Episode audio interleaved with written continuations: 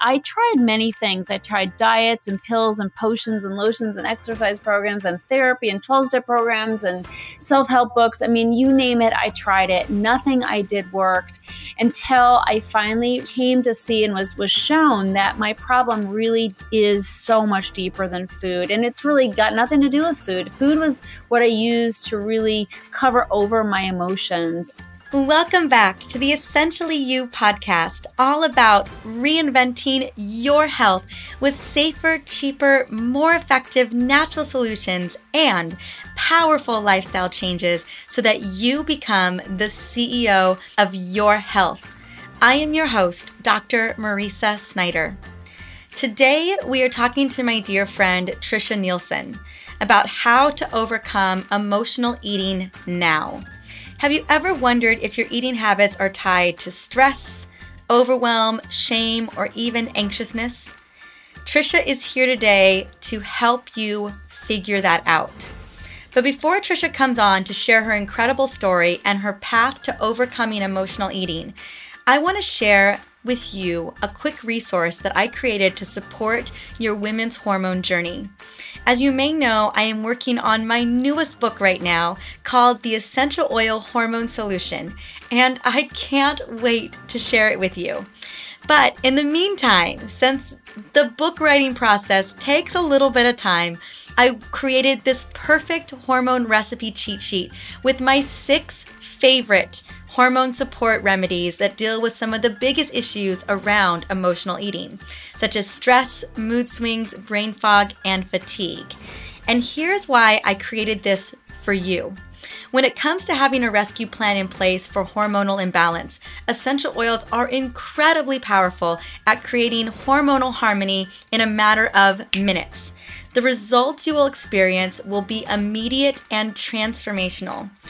Essential oils can be incredibly effective at promoting harmony in your mind and body, regardless of how much you feel like a stranger in your own skin. These top five hormone balancing recipes address stress, fatigue, sugar cravings, brain fog, hot flashes, mood swings, and more. Now, today specifically, I've already used my Instant Energy blend and my Banish Brain Fog blend because I needed a little bit of assistance after editing my book manuscript for over four hours. That's what happens when you write over a 100,000 words for your manuscript and you've got to cut it down to make sure that it hits word count. Now, if you are ready to create hormone balance with powerful essential oil remedies, then you're going to want to grab this incredible cheat sheet. I also have a bonus hormone blend just for you. And you can find this cheat sheet in the show notes at drmariza, D-R-M-A-R-I-Z-A dot com slash episode 30, or just go to drmariza.com slash hormone blends.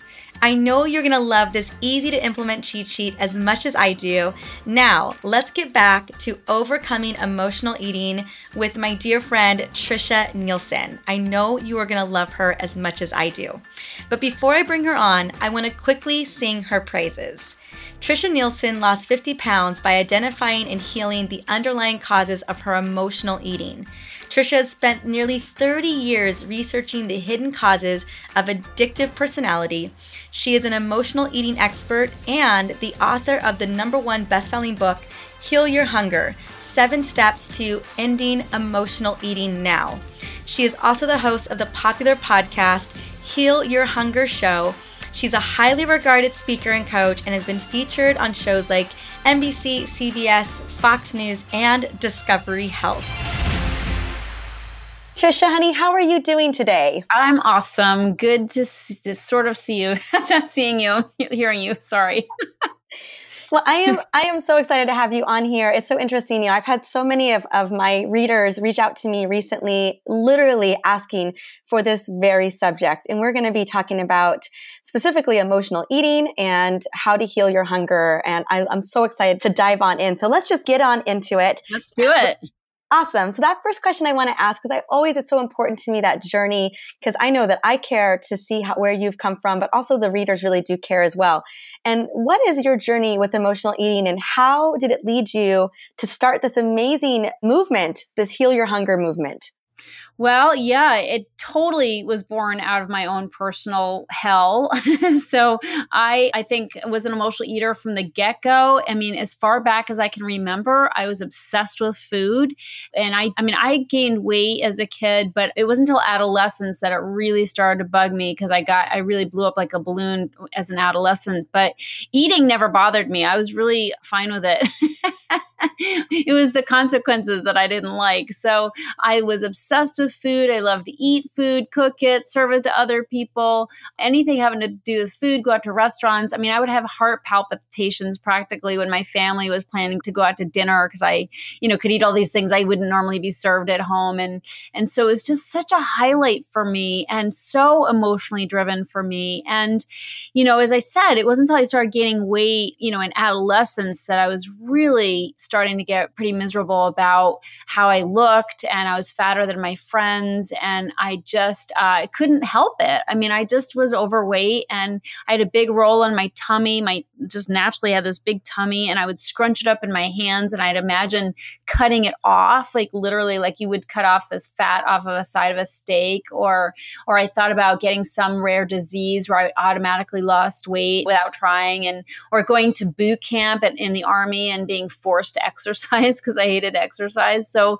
these crazy outlandish things I would imagine just as some desperate attempt to really get control of my weight because I didn't have control over my weight or what I was eating. And even though I go on diets here and there, I would always put the weight back on. Like I'd be, quote, good for a while and then I'd just break out and I'd eat the foods I really wanted to eat. And so it was that way for so long. And it was really so frustrating to me. And what happened was that I tried many things. I tried diets and pills and potions and lotions and exercise programs and therapy and 12 step programs and self help books. I mean, you name it, I tried it. Nothing I did worked until I finally came to see and was, was shown that my problem really is so much deeper than food. And it's really got nothing to do with food. Food was what I used to really cover over my emotions. And so what I did is I, I began this journey of really understanding the connection between my emotions and what I ate and my food cravings. And that healing journey completely shifted my life. I mean, it, it, changed my life, and I was able to lose 50 pounds and keep it off. And that was close to 30 years ago. So that's really what drove me. And I really made a commitment at that time to show other people what I had found because it was so profound and so different from what's out there that I just am driven and very passionate about helping other people break free from emotional eating. Gosh, what an amazing story. And I know that you've had you've come such a long way. Hey, I wanted to ask, even in those 30 years, have there been moments of relapse? Have there ever been moments where you felt like you needed to kind of reset the system to make sure that you stayed on top of, of this emotional eating? Like was i perfect for 30 years? Yeah exactly. Were you perfect for 30 years? I think because 30 years is a long time ago right? Yeah, and that's so- a long that's my entire adult life. Yes absolutely. I had times when i fell back and slipped and and those times were when i wasn't keeping in touch with my emotional life and the underlying causes, frankly. I mean, in my book, I talk to people about, or my course as well, about these, I call it the anatomy of the emotional eater. And there's 24 character traits that really make up the emotional eater's experience and, and sort of how they orient themselves towards life. Things like people pleasing, being deeply sensitive, overthinking things, having a racing mind. You know, these traits are very germane to the emotional eaters experience.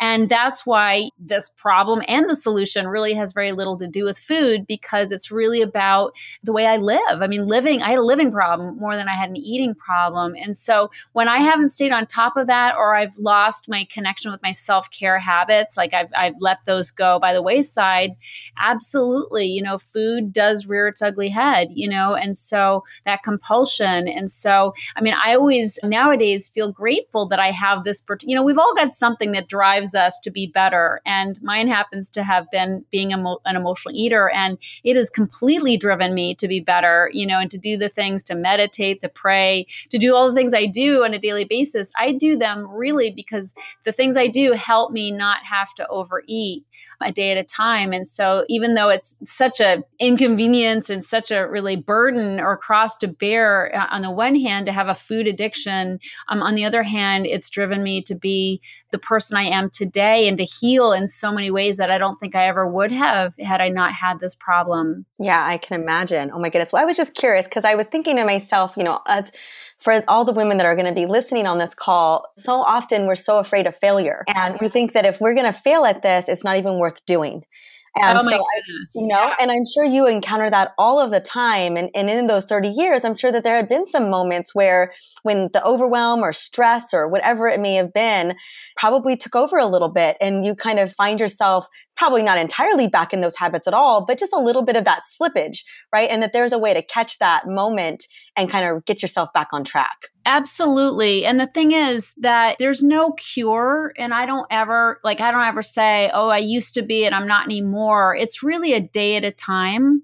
And my freedom, I mean, I have incredible freedom and that's what I show other people I have, but it's totally contingent on the way that I live my life. So I can fall back if I'm not striving to make those changes in my life. But it's always one day at a time. You know, that's all we have. We do the best we can with what we have, you know, on each given day. And that's really all that, that can be expected. I think that's so great. So I'm thinking about both of us are in the United States and we, we have this huge obesity epidemic and we have a lot of people struggling around food and i would i would wager a guess and you would know better than i you know how many people do you think are dealing mostly with an emotional eating or food addiction with this epidemic? Are we talking about majority of people who are eating eating too much or overeating is oftentimes connected to an emotional trauma or to an addiction of some sort? Well, I mean, if you consider one in three people are obese now in our country, you know, I'd say anybody who chronically struggles with food and weight is an emotional eater if not a, food addict. And, and it's really a spectrum where you are on that spectrum.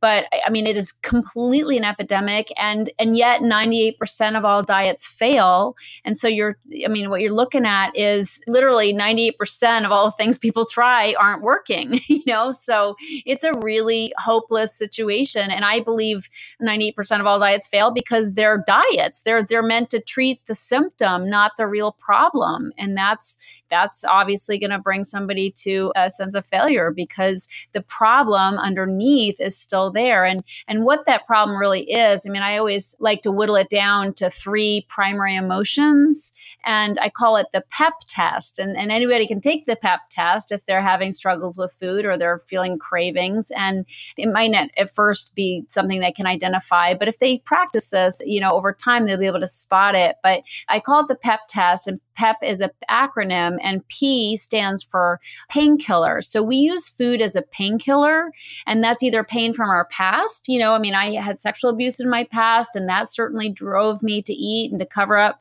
my body with fat. Based on our childhood, oftentimes we get into bad situations in our adulthood, you know, unhealthy relationships or job situations, abusive bosses, whatever. You know, so we have pain in our lives, and then we turn to food to anesthetize that pain. So pain is a big driver.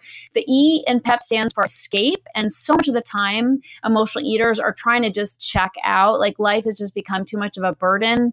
Like I just didn't want to deal with anything. Or, you know, I was super responsible. I was a good girl. Lots of emotional eaters are good girls, you know, and and so we're doing everything right. And then we just fall back in exhaustion. Like I can't possibly keep it up anymore. And we get our favorite foods and we watch TV and we shut the door and say, just don't leave me alone, you know? And then, uh, and, but a lot of that comes from fear actually it's like we're trying to escape just you know a sense of overwhelm and just fear of everything we have on our plate.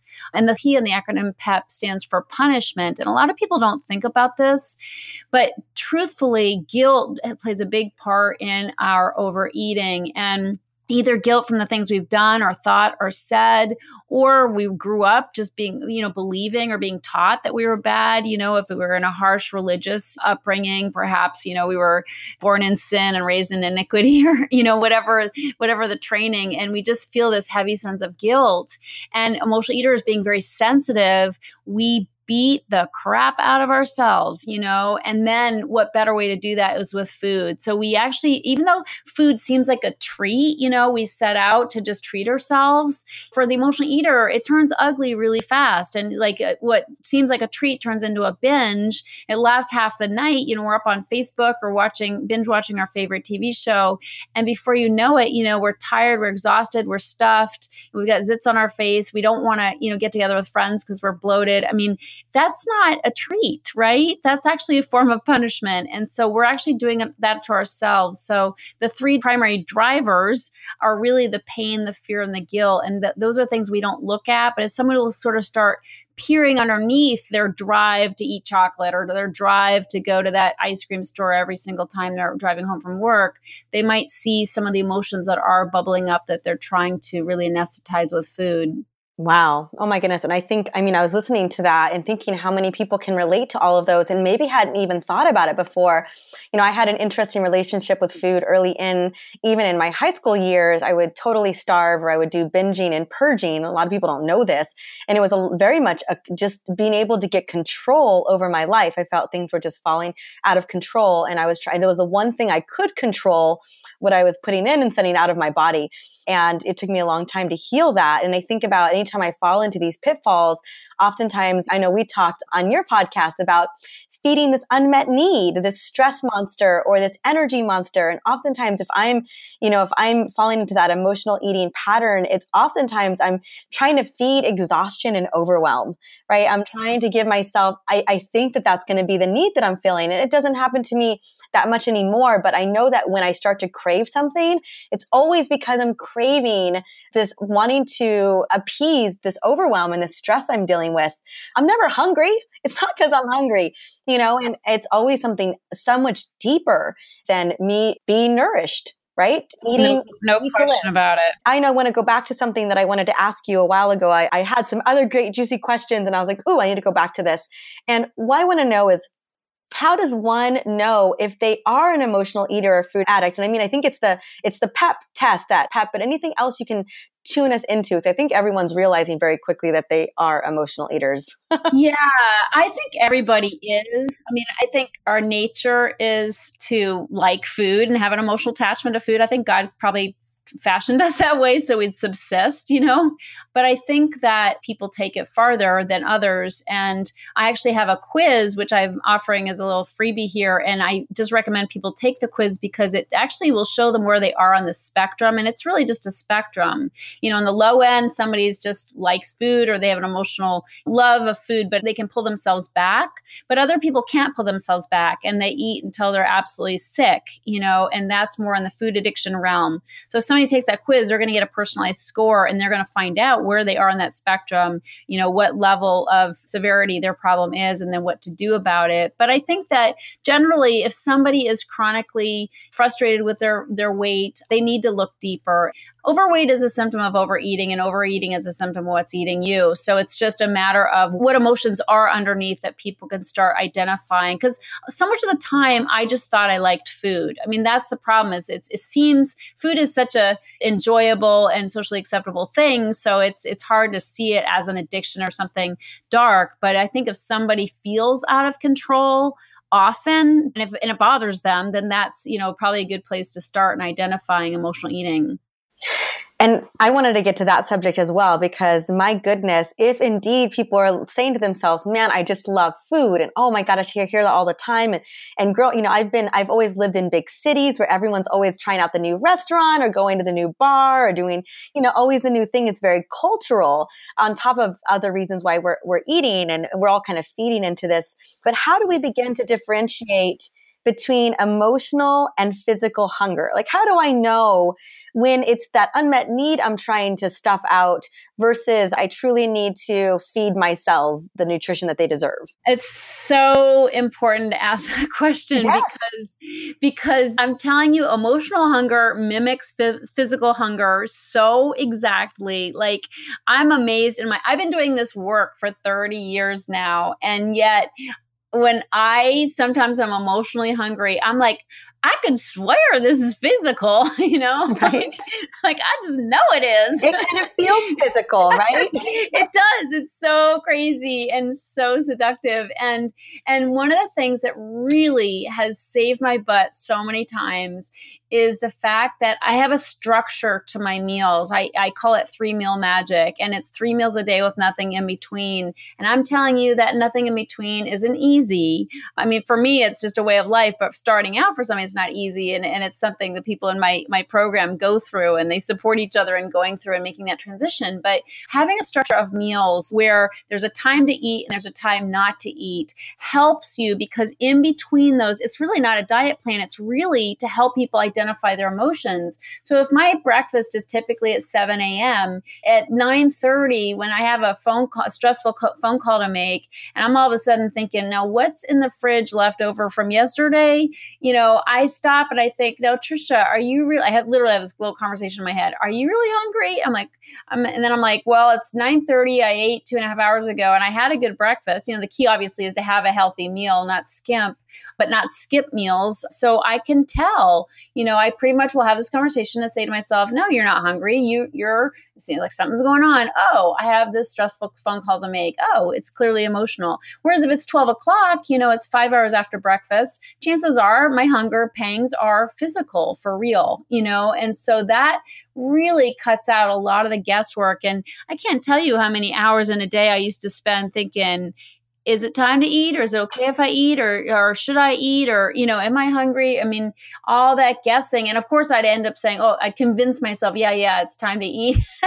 So it's really important to have some kind of structure around meals if you want to overcome the problem because that just makes it more clear and you can do the really the sleuth work that way and it helps you just identify the emotions that much more easily. We have a three meal structure as well and i absolutely agree with you.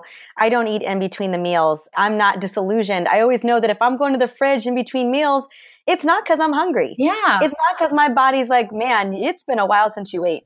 Yeah. I think about our good friend JJ Virgin, and mm-hmm. she's all about the no snacking, right? Yes. Because if you eat those three solid meals with all of the good nutrition that that goes along with it, there is no need for snacking at all. Those snacks can just really get us into trouble. So that reminds me like how important it is to have a structure. And if you could go by that structure, what a win. Oh my gosh. I mean, you cut out so many calories in a day if you're not snacking. I mean, because there no snack food is like lettuce, you know, pieces of lettuce. So, like most snack foods are dense and high in calories and sugar and starch. And so, if you're sticking to three meals, you're and that's not your food, you know, then guess what? You're saving yourself a ton of pain. One of the things that Michael Pollan had said a long time ago when he had that that food rules book is to ask yourself, am I hungry enough to eat an apple? And if you're not, most likely you're not hungry.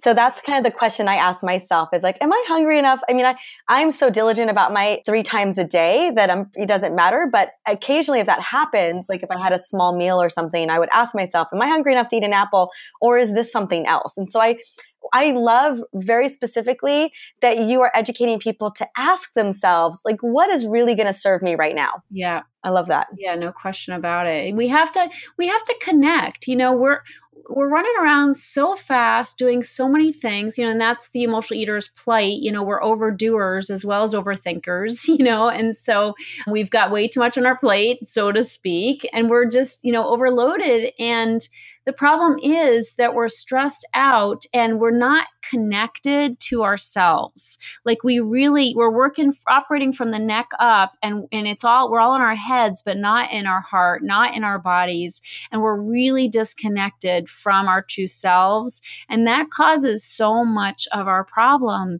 And you know, it's really about getting the back to being conscious if we ever were, but just really sort of taking that journey from our head to our heart so we can start to listen and start to really tune in to what's going on inside. And that'll not just affect your eating, I mean, it'll affect your relationships, it affects your focus, your ability to work and, and be productive, and I mean, your connection with spirit. I mean, so many different things are just improved from that journey. Well, the next thing I wanted to ask you are, and I know we dove a little bit into kind of having that structure, but you know, I know there's a lot of people on the call who are like, okay, this is probably my issue. This is probably my concern. What are three things that you would recommend somebody who's listening right now to do so they can end that emotional eating? Because I, you know, once you recognize, holy moly, there's a problem, I know the next thought is like, okay, what do I do? What do I do about this? How do I even manage this? Yeah, well, I think it's first of all important to start looking at your stress you know like where are you doing too much and are you doing somebody else's work?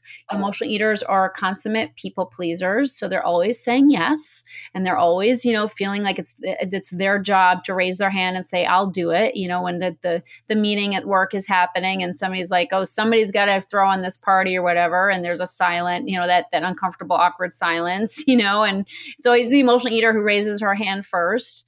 And you know to really scale back like scale back on doing as much as you do because uh, and of course that presents issues because the the less you do the more feelings you're going to feel. So and that's necessary that's actually a good thing but i'm just saying that's you know that's why we are so busy so much of the time is we don't want to really come face to face with our emotions. But stress is a main culprit of emotional eating so look at your stress. Where can you delegate some of the chores that you have or the projects that you do where are you codependently taking on other people's work and pulling back. Because, of course, when we people please, we end up resentful, not only exhausted, but also resentful. And that's the perfect storm for a binge, you know, being resentful and tired. And so we, you know, we have to look at these things we have to take a look at our lives and, and what's going on in our lives. So I'd say stress is the number one thing. If you can adopt some kind of self care habit. So, one thing people can do is adopt some kind of quiet time in the morning where they're meditating or they're just sort of doing a time out that's super important just to connect with themselves. But just in terms of literally what people can do to really not emotionally eat, and I say uh, you need to get involved with a community of people who are also on this path because fighting food on your own, if you are an emotional eater, is virtually impossible. I have obviously the Heal Your Hunger in my program. I have a, a community of people going through this process. So I welcome people to be a part of that. But some way, somehow, people have to get connected with other emotional eaters. It's just like Alcoholics Anonymous for for alcoholics is no one can stop drinking on their own. They have to have that community benefit, you know, and, and I think that's vital for people is to stop trying to do it alone and on your own. This is your expertise, 30 years of experience. I know you've had an opportunity to work with so many people. And I want to shed some light on a couple of the people that you've worked with. Would you be open to sharing some stories, just letting us into what that healing process looks like? It's just some stories about someone who's not only gone through the program, but have really identified th- those emotional triggers and have been able to really get a strong hold on how they're eating.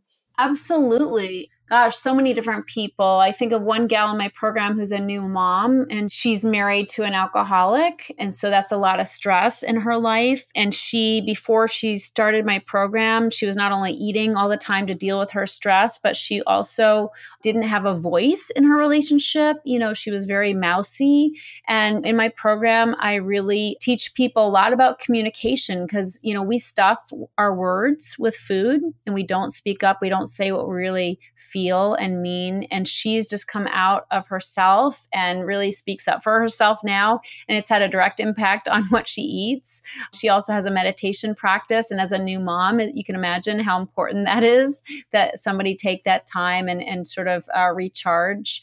I have another gal in my program who is a single mom of three, and she works from home and she's a professional and she has a lot of stress. And she before my program just was very unhealthy in her habits. I mean, she intended to eat well, but because of lack of time and just really support, she just always ended up just going for the quick, you know, foods and the easy to eat foods and foods out of bags and boxes. And on account of my program and the, and the different self care habits that she began getting support and adopting, and also just raising her consciousness about her connection between her, her emotions and food, she completely cleaned up her act and now just cooks really healthy meals and her family's on board with it. And it's changed so many things in her life. I mean, this is not really about food And so people's lives transform when they go through my program. I mean, it's just, you know, so many people live in darkness with this problem. They feel so alone and so like they always feel like they're the only ones. And to be in a community of people who have eaten the same way, I mean, done crazy things with food is such a big relief for people. And, and they communicate like in the Facebook group and, and support each other. So, so a lot of people on there. I mean, some men, but mostly women who are just, I mean, some people who live out in the boonies and some people who live, you know, in urban environments. So, I mean, I've like one woman is a farmer and she literally farms all the food that she eats. and then there's other people, of course, who are, you know, living in cities and, and meeting to work. But just any kind of woman who is just struggling and has fought her weight for a long long time i think this is to me the crux of the problem and it's what it's where people aren't necessarily looking but it's what really unlocks the freedom for them. I absolutely 100% agree. The last question I wanted to ask you, and I I'm super excited to ask you. This is a question I've been asking all of my amazing experts. And that question is what is one daily habit that you do or a natural solution that you utilize that really moves the needle for you and your well being, my dear? I do so many, but I talked about one. I was on JJ's podcast the other day. So I'm going to choose something different. And that is that I walk and pray every morning. I call it my walk pray. And so every morning, it really helps me to go out for a walk. And it's not a very long walk. Sometimes I have a block around my house, like one block. If I take a right out my door and go one block, it's half a mile. And so I like to do it four times, but I often don't have time. So even if I just do one time around the block and I talk, I put earbuds in my ears connected to my phone so it looks like I'm talking on the phone and I literally talk out loud to God. And I do this early in the mornings. There's not a lot of people around, but just in case.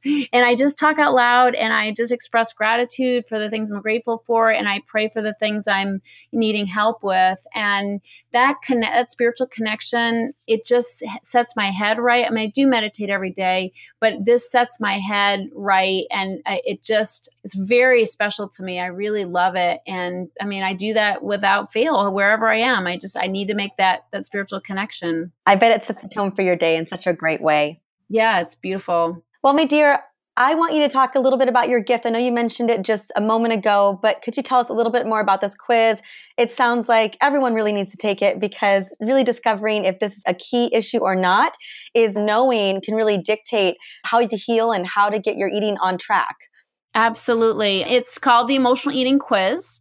And when you take this quiz, it's super easy. It'll take you probably three minutes to complete, but it will literally give you a personalized score and tell you where you are on the spectrum of emotional eating or food addiction. So you can know where you are, and then it, and then I'll give you specific action steps you can take based on the level that you're at. Well, I am super excited. And everyone, I know I'm going to be talking a little bit about how to get to her, but you can find Tricia at healyourhunger.com.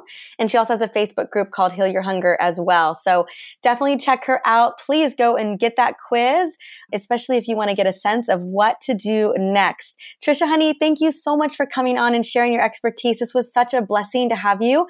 I know that you are changing lives every single day with this message because it's such a profound and necessary message that we need right now. It certainly is. And I just, I thank you so much for having me on. It's always a pleasure to chat with you. Thank you so much, honey. Have a good day. You too. I am so grateful that Tricia took a moment and shared her powerful story with us today. So often, our eating habits are rooted in emotional upheaval, and we've all been there. We eat because we are stressed or we're experiencing guilt, shame, and so many other emotions that sometimes we can't identify.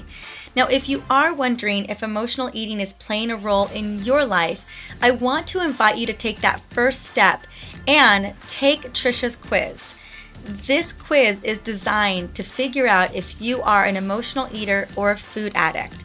Again, Tricia has been doing this for several decades, and she is my go to guru when it comes to helping people heal from their emotional healing wounds. So I want you to head on over to my show notes at drmariza.com, episode 30, and go grab the quiz. You can also go to drmariza.com slash podcast. Now, I know this is a hard conversation to have, but it has to begin somewhere, and I'm grateful that Tricia was brave enough to decide to spread this powerful message with us today. Now, also, don't forget to grab my best hormone essential oil remedies by going to drmariza.com slash hormone blends. Well, as always, thank you for stopping by and listening in to the Essentially You podcast. The upcoming episode is devoted to healing pain naturally with my favorite pain expert, Dr. Joe Tatta. Dr. Joe Tatta is the best selling author of Healing Pain Now. He is known for integrating neuroscience, nutrition, psychology, and movement into simple treatments for lasting pain relief. I can't wait for you guys to listen to this episode.